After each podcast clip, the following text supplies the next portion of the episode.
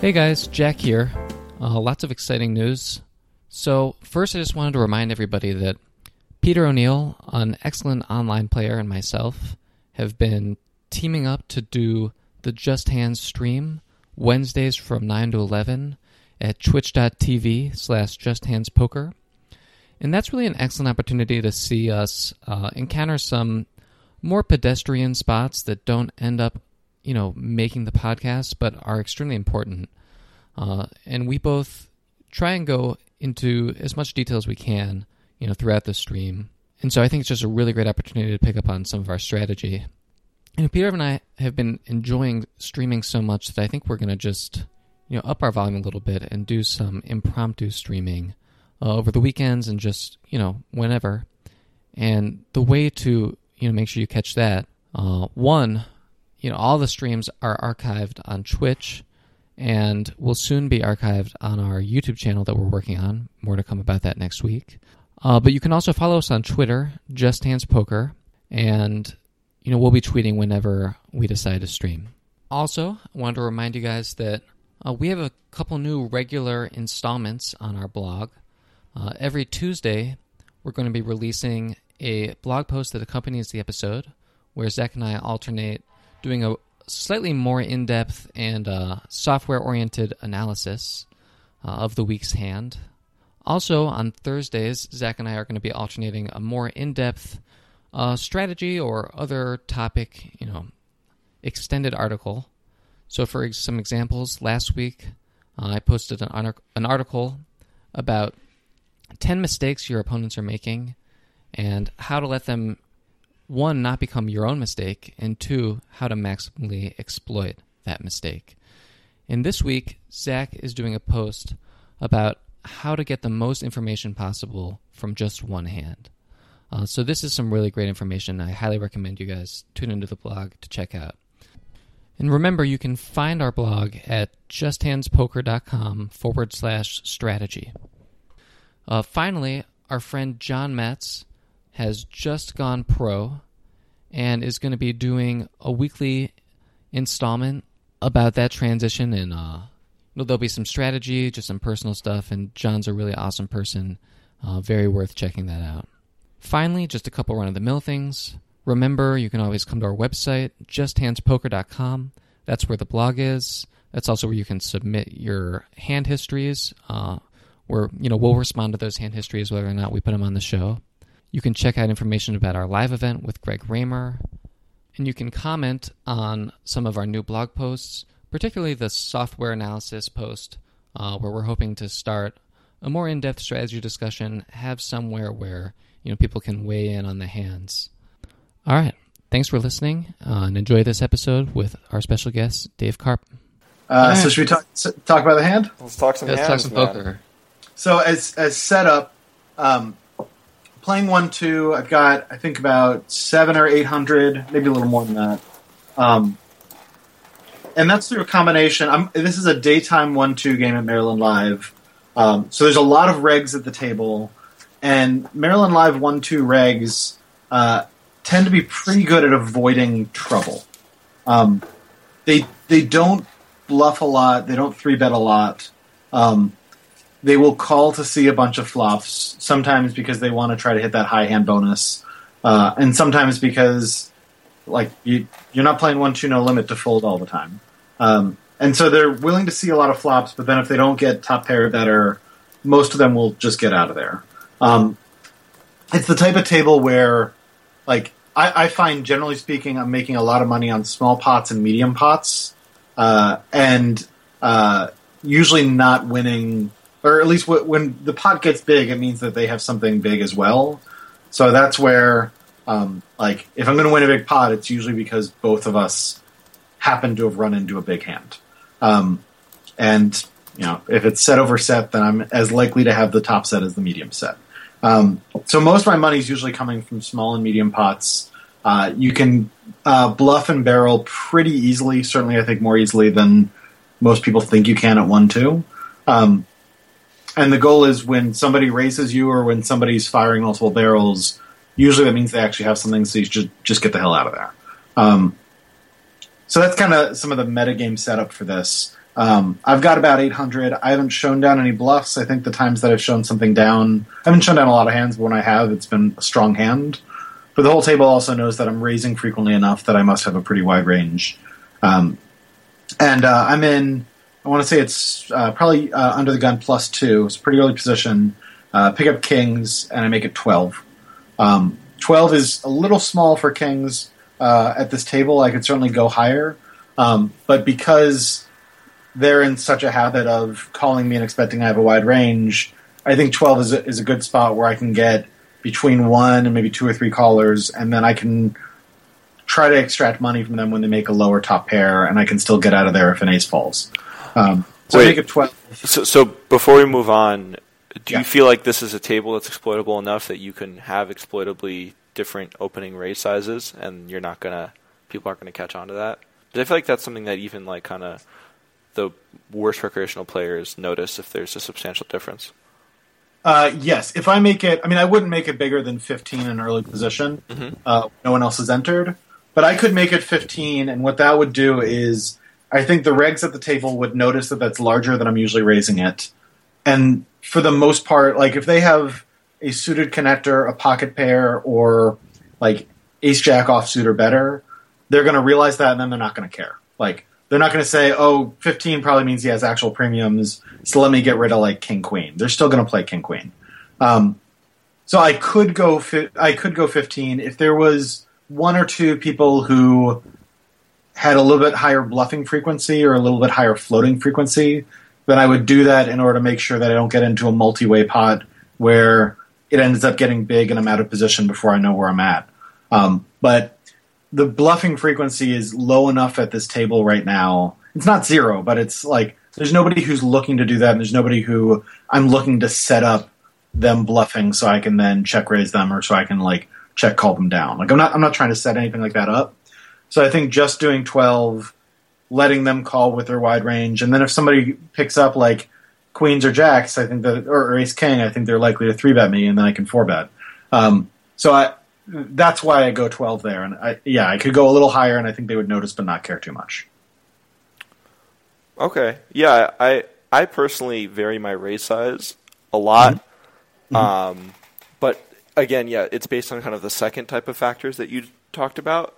Not so much like what my the exact strength of my hand is, but more of like the type of players behind me and how sticky they are with their range, and you know their three and four betting tendencies. Um, yeah. So if if if that's like the primary reason you're coming up with your varying raise size, then I think it's okay and unlikely to get exploited at one two. Right. Yeah. I mean, it's it's not going to get exploited at one. Like, I'm confident it won't get exploited at one two, um, or at least at this particular one two table. Um, and that's why, yeah, I think keeping it at twelve is is pretty much good there. If I'm late position and multiple people have come in, then I can make it higher. But here, I've been raising to twelve with pretty much my whole raising range, um, and they're just they're not three betting with less than like jacks or ace king, um, and so I can go ahead and do that. Um, One, so I make it Let me- twelve. Yeah. Let me let me just say one thing about this uh, variable raise size uh, preflop. The only thing I want to add is I think that your opening size with no limpers is going to get a lot more scrutiny than your sizing when there are limpers. Uh-huh. So I think the time to be exploitative with your opening sizings is when you're coming in over limpers. Uh, people people just aren't as conscious that like okay if you're raising 12 and there's three limpers you're always going to be raising 18 so but they might be conscious that you're always opening to 12 so yeah if there are limpers then I think you can exploitatively uh, jack it up with your premiums but uh, yeah. So I, one thing I'd add on to that, at least at least again for one two, I think this probably doesn't hold for two five. Um, I always try to take note of who is willing to limp uh, limp fold preflop, and who once they've thrown in two feels obligated to call twelve. right Um, yeah that's an important thing yeah Yeah, and that, and that's for a standard twelve. And like certainly, if you make it thirty, then anyone can find a fold at one two. Um, but there are there are a fair number of one two players who will toss in two bucks, and there have been people I'll notice who they'll be sitting to my immediate right, and there'll be like four limpers, including them. I'll make it twelve. The other th- like the blinds and the other three will all call, and then they'll fold. And that's because in their mind they have two dollar hands and they have twelve dollar hands. and they're not thinking about like oh I'm priced like they're not thinking about being priced in or anything. What they're thinking is this is not a twelve dollar hand. I want to get out. Um, and sometimes there's some people because they have like king five offsuit, and that shouldn't be a two dollar hand, but it's definitely not going to play well five way. Um, but if they're doing, if you have a couple people at your one two table who are doing that, then I actually, I, I would actually usually not make my raises larger just because there are limpers, because I can make a twelve get just as many folds uh, and set up a pot in which I'm in position and can like make a standard uh, like a, a, standard flop bet and know where I'm at. Well, I just think if like if you're confident some people are always calling and you have a premium and people aren't mm-hmm. going to adjust to your raise size, you should definitely raise bigger. Right. Sure. Yeah. Uh, okay. Yeah. Okay. Yeah. What I, I was thinking less about premiums than in general, because in general, if you're in late position, there's five people in and you're raising. I'd say you usually want to be raising. Like I don't, I don't like the idea of like making a twelve dollar pot builder raise where you're then going to play against six people in position. Like that, that's usually not going to be profitable to do that pot builder raise and then have to face down a field of six people. Um, there are some conditions where it will be, but like I think those are pretty rare conditions. So I think the the standard that I often see on two plus two of you should increase your raise based on the number of limpers is one that I would often follow unless some of those limpers are like auto folding the second there's any raise. And I think that's a thing to, to watch for that usually doesn't get talked about on the boards at least. Definitely, yeah. You want to. Th- the way that I like to think about it is you want to ensure that the people who limp, like who limped, make another mistake of limp calling with as wide of a range as possible. So even yeah. if you you know get five ways when you make it let's say 15 versus getting like two ways when you make it 20 15 is better because then you're making more people make more egregious pre-flop mistakes even though then post-flop you're going to win the pot a smaller percentage of the time. Right. Uh, yeah. Well that that may or may not be true depending on uh, the table because the the shorter handed it is the more you're going to be able to overachieve your equity in the hand. Mm-hmm. uh, it's going to be, I think, I just am pretty confident that we're much, we have a much bigger advantage playing heads up three way pots than four way, five way, six way pots. Mm-hmm. Uh, now, even though I'm happy to see calls, I'm I'm happier to go uh, five way when I raise for twenty uh, than three way when I raise to twenty in this sort of scenario.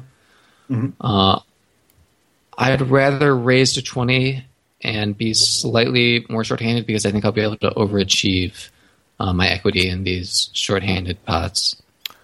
Yeah, I think there's kind of a balance with, you know, the 10 to whatever it is, $20, at least at 1 2 mistake that each limp potential caller will be making. Balance that with, you know, how much you're going to overachieve your equity and what your edge is in position post flop. Mm-hmm. And yeah. Yeah, so like a, a, quick toy example, it's like if I know I can raise to 12 and get five callers, but if I raise to 20, I'll probably only get two or three callers, then you'll have more in the pot when you raise to 12. Uh, but when you raise to 20, you'll have almost as much in the pot and probably a much larger percentage of uh, realizable equity. Yeah. Right. I I would just add, and again, this is assuming a card table where there just aren't a lot of good card players.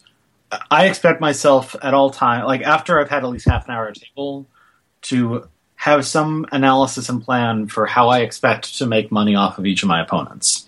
And if somebody's like pretty decent or they play like pretty standard tag, the expectation is, you know, I'm gonna cut out like a couple uh, a couple small pots from them, but unless we get into a spot where both of us kind of need to get money in the middle because we both have good hands, like that person is somebody I don't expect to go up against. And that means that often when I'm deciding my raise sizes pre-flop, one of the things that's dictating it is who are the people who I expect to be calling and what types of like do they make the mistake of folding too easily on the flop? Do they make the mistake of having to see it all the way to the river if they have any kind of pair or any kind of draw. Like, who are the people that I'm inviting in, and what's my plan for making money off of them later? So I'm less worried about sort of broad equity questions than I am about like what sort of exploitation plans am I setting up, and how do those fit with this current hand? Like most of my raises are not with premiums. Um, I'm much happier to raise with 9-10 suited uh, when I'm up against a player who uh, is going to fold unless they have top pair good kicker. Um, and that's something where if they'll call and no one else will, then I'm going to raise high so that they're the only caller, and then I can just like take that pre-flop bet from them every time. Um, then with kings, I may want to play against actually a wider range of people because I don't want to just get stuck. I, I don't want to only be playing against the person who I know is almost always folding the flop. Yeah, no, I think I think that's good. Uh, I think that's something a lot of people don't do. You know, like you're saying, within half an hour, you're trying to really understand like what their specific pre and post flop tendencies are. Like, are they limp calling too much and limp folding? Are they folding too much on the flop, which it seems to be in the player pool you're playing with, seems to be the case the mm-hmm. majority of the time.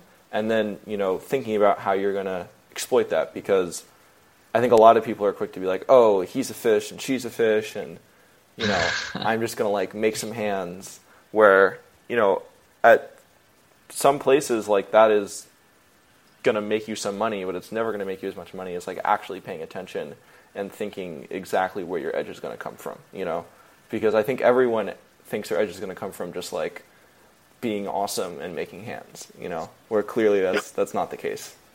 Yeah. This, this, this reminds me later in this session that we're discussing, uh, like it, it, was like in the final 15 minutes or so of the session, I think.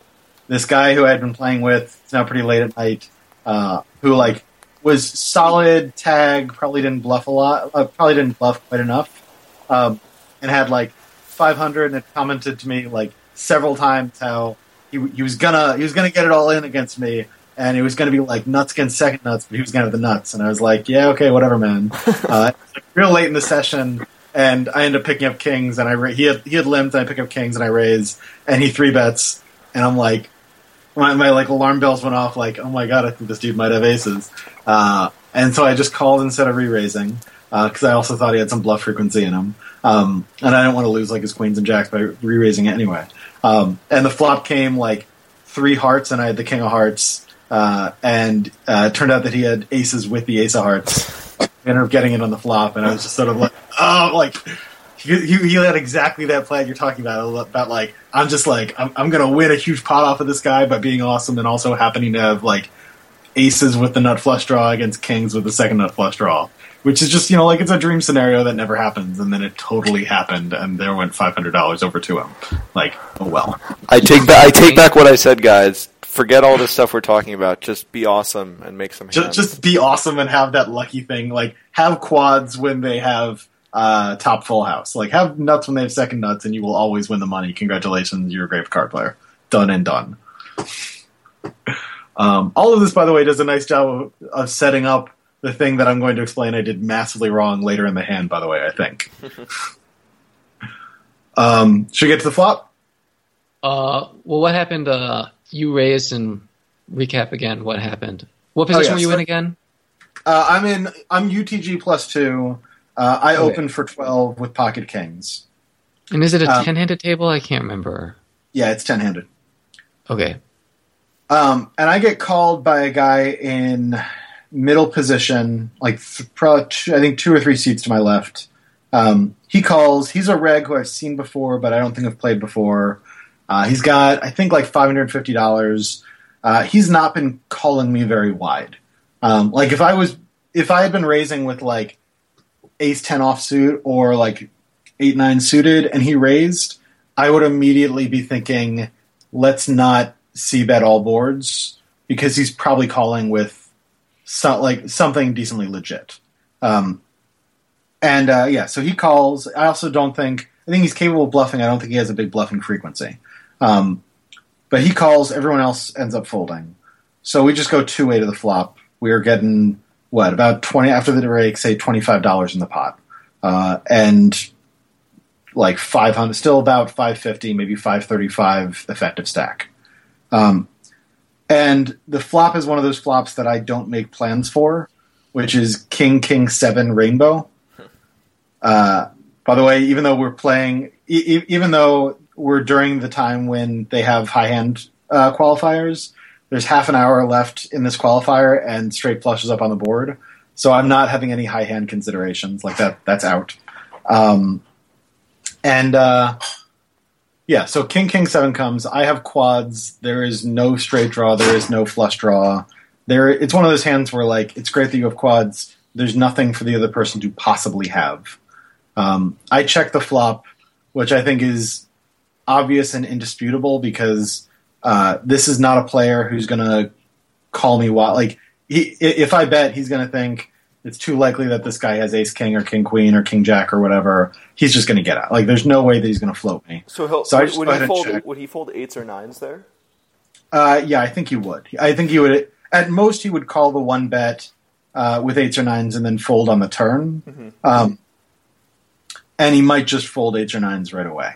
Um, but yeah, he might give me one bet. But if he's going to call with eights or nines on the flop, then he would definitely call with them on the turn.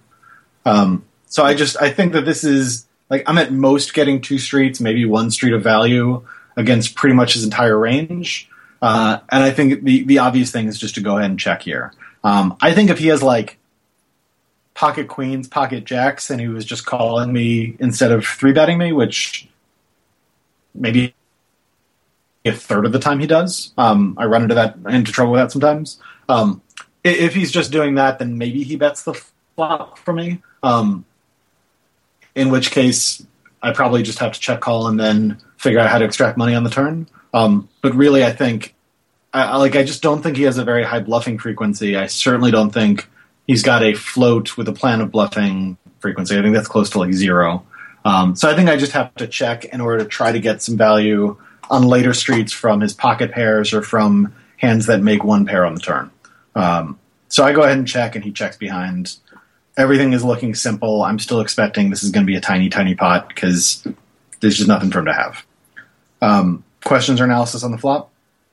Uh, I mean, I, I think you should check. Uh, I think one, you'd like to give this person an opportunity to bluff. Uh, two, if this person checks behind and then makes a strong hand on the turn, that's a really excellent situation for you. One mistake, I think, and we can we can debate over whether it's a mistake, but one type of thing that I see a lot of uh, one two one three players doing would be to go ahead and bet a hand like eights or nines when check two on this flop. Uh, it's sort of a protection bet, maybe sort of a value bet. Yeah. Uh, so I think you actually might get more action from a hand like eights or nines by checking. yeah. Uh, and then calling probably checks three on the turn a lot, and then you can put out a value bet on the river. Uh, but yeah, I think I think you should definitely check. Yeah. Thinking it through, if I was in his position and I had eights or nines, I would almost definitely bet them win check two. Uh, both to charge his, uh, mostly to charge his hands that just have two bare over cards. Um, yeah, and because I often figure to be good there, um, but not good in a way that wants to get into big streaks later. Um, so I'm probably, if, if I was in his position and it was checked to me, uh, and I have eights or nines on a king king seven board, I'm probably taking a bet flop, check turn, evaluate river line. Um, I think that he's more likely to check eights or nines there since I'm a more aggressive bettor than he is. Okay. So on to Yeah. the turn. So onto the turn. Uh, turn is a five, completes the rainbow. Uh, so now we have king king seven five.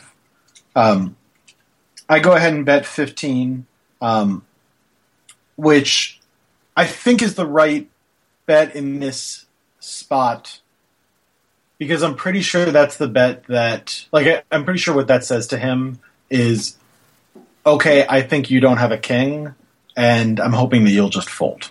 So I think that's a bet. I think he's folding his like random suited connectors now. Uh, I think he's probably calling 15 if he like binked a five or happens to have a seven, or if he has most pocket pairs. I think he's probably calling 15 and then evaluating river.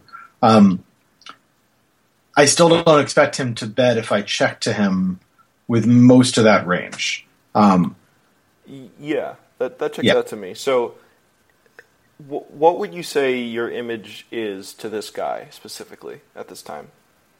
Uh, I think he thinks that I'm a good player who is uh, running well and aggressive. Um, and I think that he, to the extent that he has a plan for me, I think his plan for me is to wait until he has good hands, uh, and then like catch me betting too wide, raise, and hope to get paid off. Okay, then yeah, I mean, I like this plan of betting like 15 on the turn. I think I would in this spot would like that type of that type of image intend on you know betting turn kind of small and then like betting river pretty large because I think that just that line is going to look bluffiest to him, and even if he's not normally going to want to bluff catch multiple streets in a bet, I think that type of line would bring out that type of reaction. So I like the plan. Yeah. Good, good. Um, so this is where it gets weird. Because I make it 15 and he raises to 30. Awesome. But also, what? So Um, Yeah, what do you think about his bluffing frequency here? Like, what do you? How often do you think he's bluffing, bluffing this bet here? I think it, I think he's bluffing very rarely. Um, like if if we had a different board where it was possible for him to have more value in his range, and there's like six value combos in his range. There's you know pocket sevens and pocket fives are his entire range of value combos. Uh, if we if this was a board where he could have like 20 value combos, like still very few, but you know not not nothing. Uh, if this was a board where I had Ace King uh, and it was King King Seven Five, um, then I would think it was like 90 or 95 percent likelihood that he had the other king uh, and was uh, like trying to go to war, thinking that his trips were good. Um, so I think that, he, like in general, like prior to him making the raise, I think that his uh, bluffing frequency here is like 5 to 10% or lower. It's definitely not higher than 10%. Um, oh, wow. This is not a guy who is generally, like, I think that this is a once in a blue moon raiser um, or once in a blue moon bluffer. Um, maybe, I could see him maybe like semi bluffing with 6 8 here. Like, maybe that happened. And actually, there's a lot more combos of 6 8 then there are combos of sevens and 5s mm-hmm. So that almost becomes more likely than he made the underboat uh, and now is trying to get value for it. Um, but really, like a, a, pure bluff just seems so unlikely that unless I had noticed him like looking at his watch or like receiving a phone call from his wife or something else that like is going to like switch his gear, it just seems really low. Um, so yeah, I think then we just have to value target his six combos of of sets. Jack, I I don't know if I I agree. Um, I mean, I just think that like I don't think we should be raising on the turn because I think it's fairly likely that this player is bluffing just because he first of all he has to check it check back his 7s uh, which is not super likely. And so so really it's just fives and maybe one combo of 7s mm-hmm. and so I, I think that even a player that you might think has a really low bluffing frequency just because there's so few value hands i think mm-hmm. you know even if he's only bluffing like six eight and his in like a couple random bluff combos then he's already outweighing his value by a ton. Mm-hmm. So what i would and the other thing is if you raise i think i mean unless you give him an amazing price to just call and hope to like hit a straight which isn't mm-hmm. which is an option uh mm-hmm. then you're you're sort of blowing him off any hand other than a set.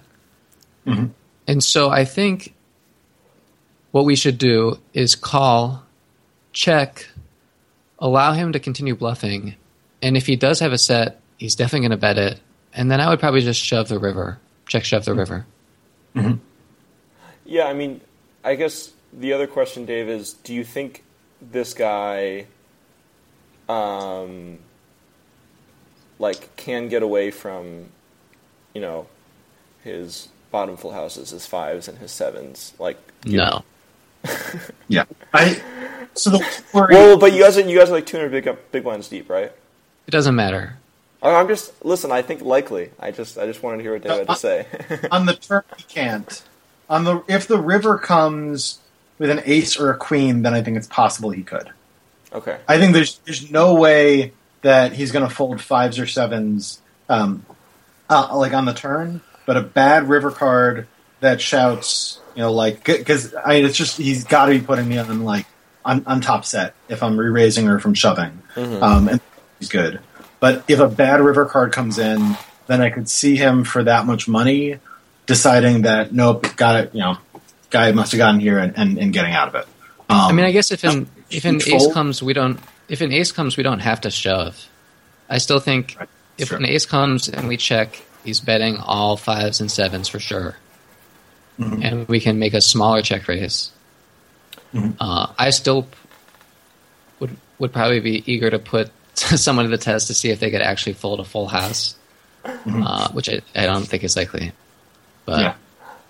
Yeah. I mean. But think anyway, back to the turn. Zach, what do you think about just Yeah. flatting here? So I, I think, I mean, we kind of have to think about the river too when we're thinking about what we're doing on the turn. Uh, I think it's really just a question of, you know, measuring like his bluffing frequency against cards that could make him potentially fold on the river. So, Dave, if you're saying it's really just like an ace or a queen, and his bluffing frequency is really low, well, then I just like the ripping the turn.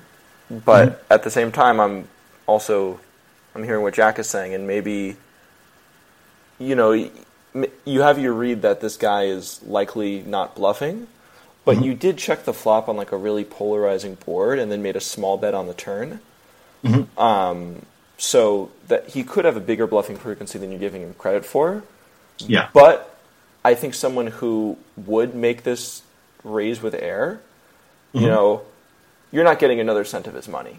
Like the type of Yeah. person that rarely bluffs and then decides to bluff now, like is not the person who's going to then follow through on the river for any amount, in my experience.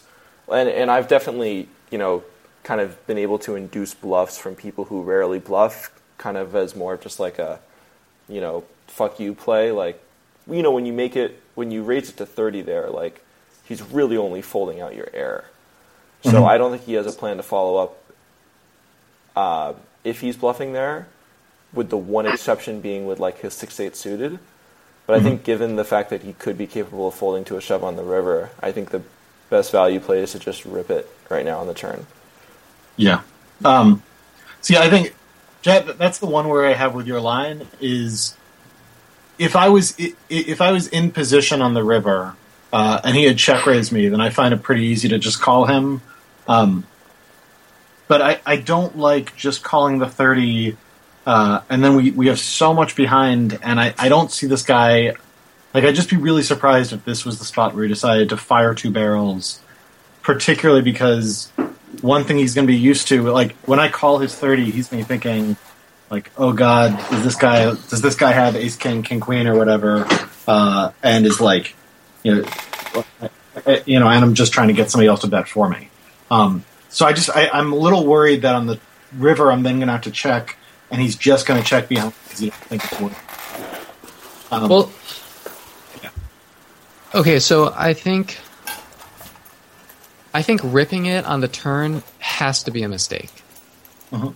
Uh, because let's okay, let's limit his range to exclusively fives, sevens, and six eight suited. Is that all right? Can we limit the sevens to one combo? Sevens to Is one, that- to one combo. Yeah. I don't know. he, I he, he bets two thirds of his sevens on I the flop. I don't know about that. let, let's give I him mean, all I don't think we can. What? Give Let- him all let's com- give No, combo. we can't give him all don't- Yeah, we, we can't give him all the combos, but I player. Either okay, so we give him one, and now we have in this extremely limiting bluffing circum like bluff scenario, we mm-hmm. have four to four. Give him two combos, we have five to four value to bluff. Mm-hmm. I don't think we're missing value by raising small on the turn. Mm-hmm. Uh, because we, if we're going to raise on the turn, we should at least raise to a size where he can call with his bluffs mm-hmm. or call it a draw. I mean, like if we're ripping the turn, we're just like we're just saying like, okay, well, fuck any hand that's not a set. Yeah, I think I, I guess you're right because if he does, even if it's very unlikely that he'll have six eight suited, he still like will call a small raise with it. And so I guess if you're if you're claiming that this player is only ever bluffing with an like with six eight suited and will never ever continue on the river for a size larger than like 45 mm-hmm. if the, if that's the s- circumstance then I, I like a small raise on the turn i just don't think that's the circumstance. I think it's likely that he's bluffing wider. I think it's extremely likely that any wider bluffs we're going to blow him off with any raise. So i prefer to just call let him fire again and i don't think we're missing value from the value hands with that line. But I could be wrong. Okay, yeah. Um, so I decided to click it back. I I re-raised to sixty. Um, yeah i think if you're going to raise that's a good sizing yeah so and my thinking there was specifically, I want it to be a raise size that, first of all, if, if he has a boat, then he he's welcome to re-raise me, um, which I hope he'll do with a boat, but I don't know that he'll do with a boat. Um, in fact, he might not because he might be trying to uh, uh, slow play his boat and Yeah. not put me off of whatever I might have. Um, but in particular, when he's got six eight, or you know, we can actually toss we can toss six four suited in there as well. Now that I think about it, well now Um, we have it right. Yeah. Um, but like, so let's say that he's got, you know, uh, he, he called with a suited one gapper. There's a couple of those that he could have. Um, I want to make sure it's a bet size that has him thinking, like, aha, now I know that you have three of a kind, but I can still hit my straight, and you got so much money. Yeah, Um, so I, I clicked it back for that reason, knowing that you know if the straight comes, that's going to be great. If an ace or a queen comes, it's going to be terrible. Um, and like, I pretty much am going to have to bet the river now because once I've taken this line, he's just not like I don't think he's going to bluff with anything. Um, like I think I've shut down his bluffs, so it's down to value hands now. But at least now the pot will be what 145 as opposed to like 85. That's going to make it hard to get all the money in there, but at least like I can make a bigger river bet now. Um, so I, I click it back to 60. He calls. He feels pretty comfortable while calling. Um, and the river was like a it was like a deuce. I mean, river's a full blank. Not anything that makes my hand look scarier. Not anything that can make his hand if he had a semi bluff. Um, and this is where I, I feel like I just stopped thinking. Um,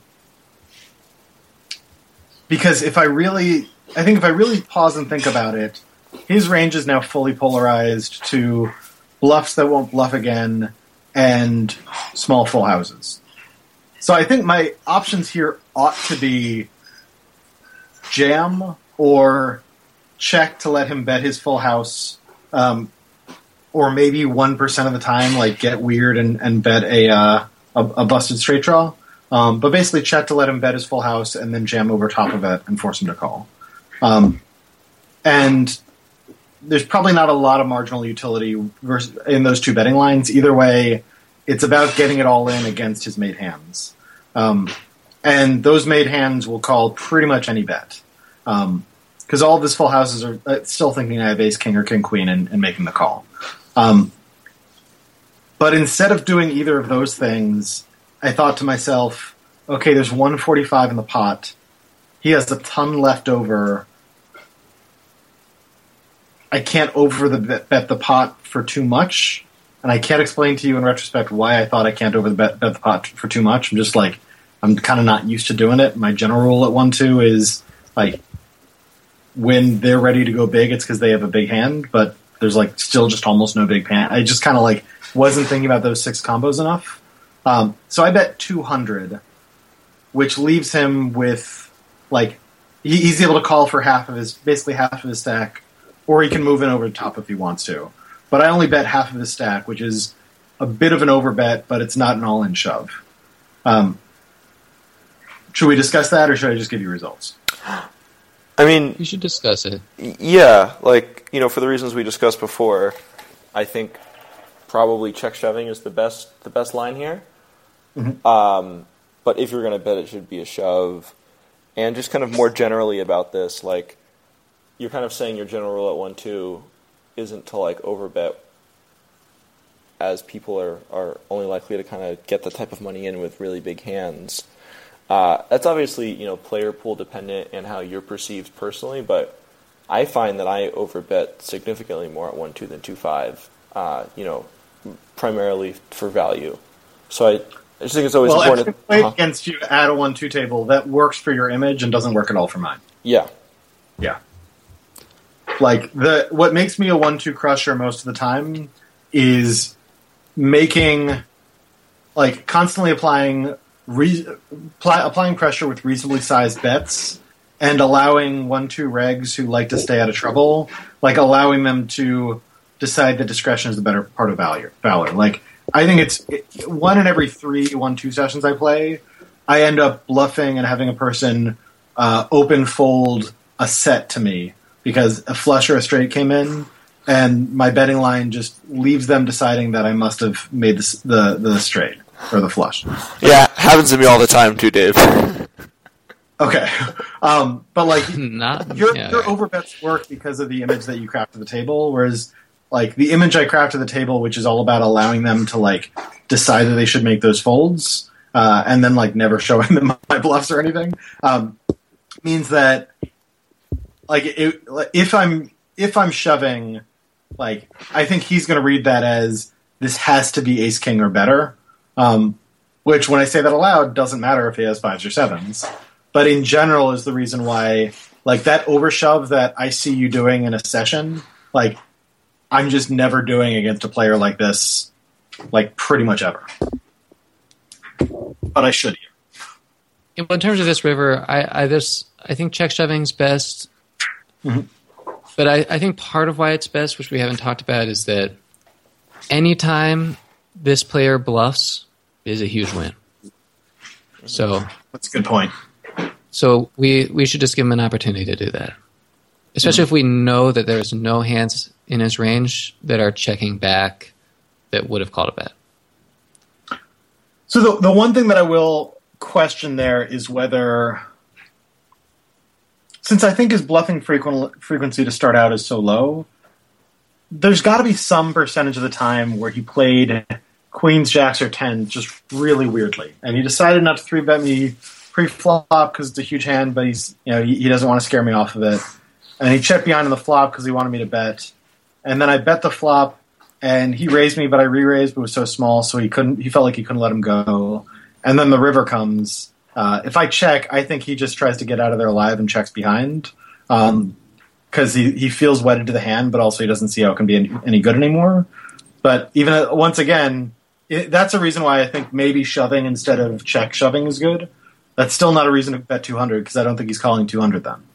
Well, actually, you know, I was I was sort of thinking about that. We hadn't talked about that, so I wasn't including it in our range analysis. But if we think he ever has a hand like jacks, tens, queens here, then I think that's that's a reason to bet maybe something like seventy five or 100 Uh, bet a sizing that you're confident he's going to call with those hands, uh, and also confident that you're going to get raised when he has a full house.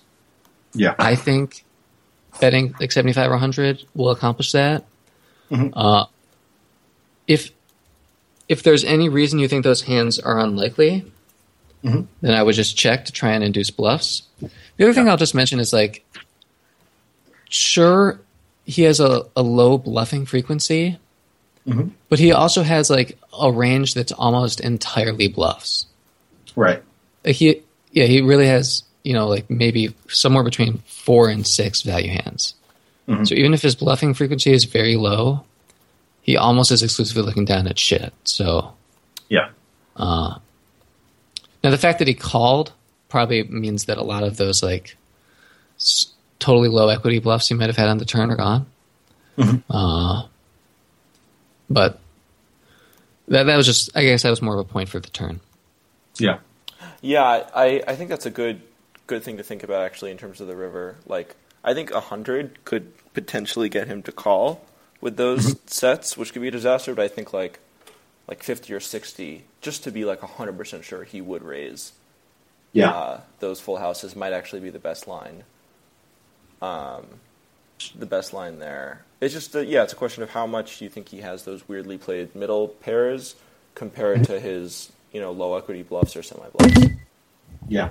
I really like the idea of betting 50, like actually betting less than I had just raised to the previous time to guarantee a call from all of his random pocket pairs because now he's just thinking, what the hell is this?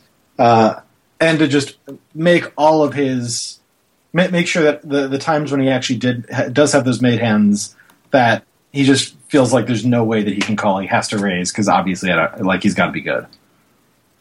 Like I'm a little worried that once we hit triple digits at the one two table, that he- he's gonna see monsters under the bed and just call even with those boats.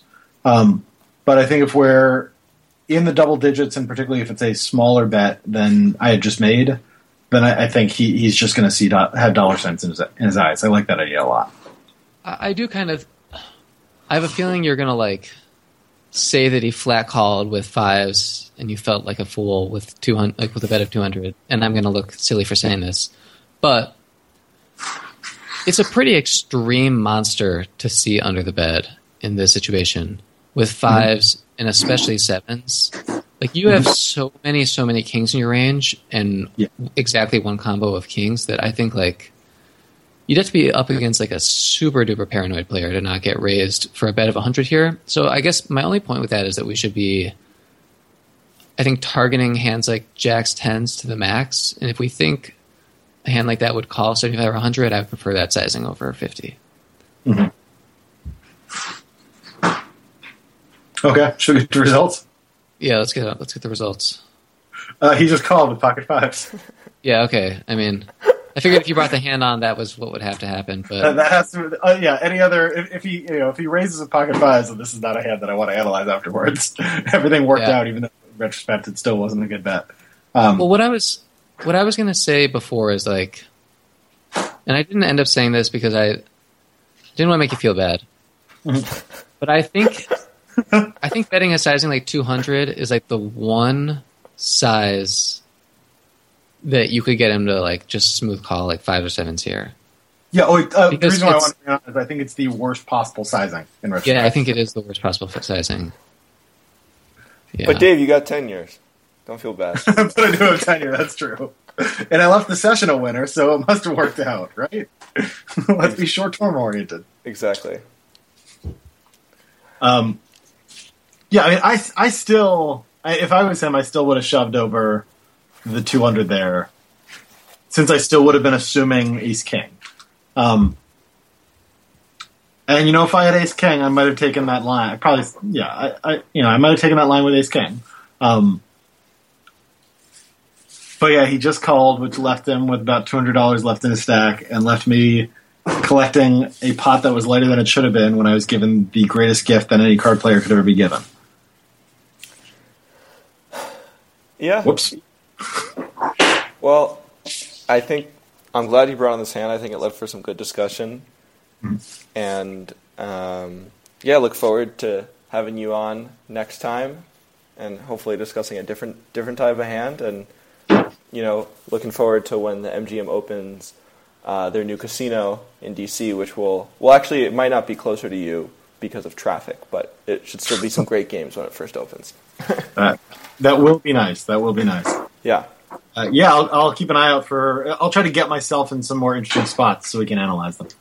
And usually, when uh, Zach and I talk after a session, I'll be like, you know what, kind of nothing interesting happened, um, and I made a hundred bucks or something. Um, but I'll, I'll try to get myself in some trouble so that we can analyze the trouble.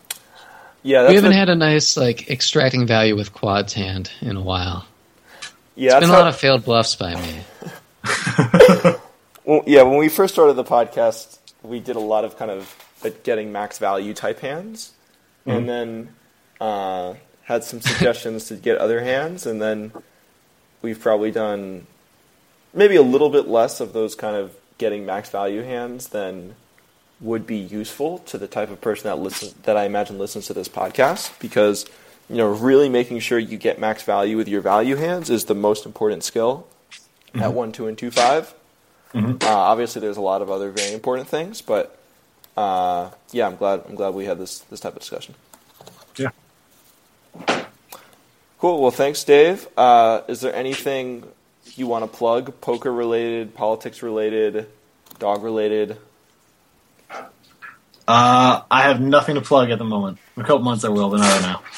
Okay. Well, everyone, watch out for Dave's Booker article in a couple months. uh, you could find him on the internets. Just remember the, Yes. the silent F. And uh, have, have a good one, Dave. Thanks for coming on the podcast. Cool. Thanks a lot. Take care, guys. Thanks, Dave.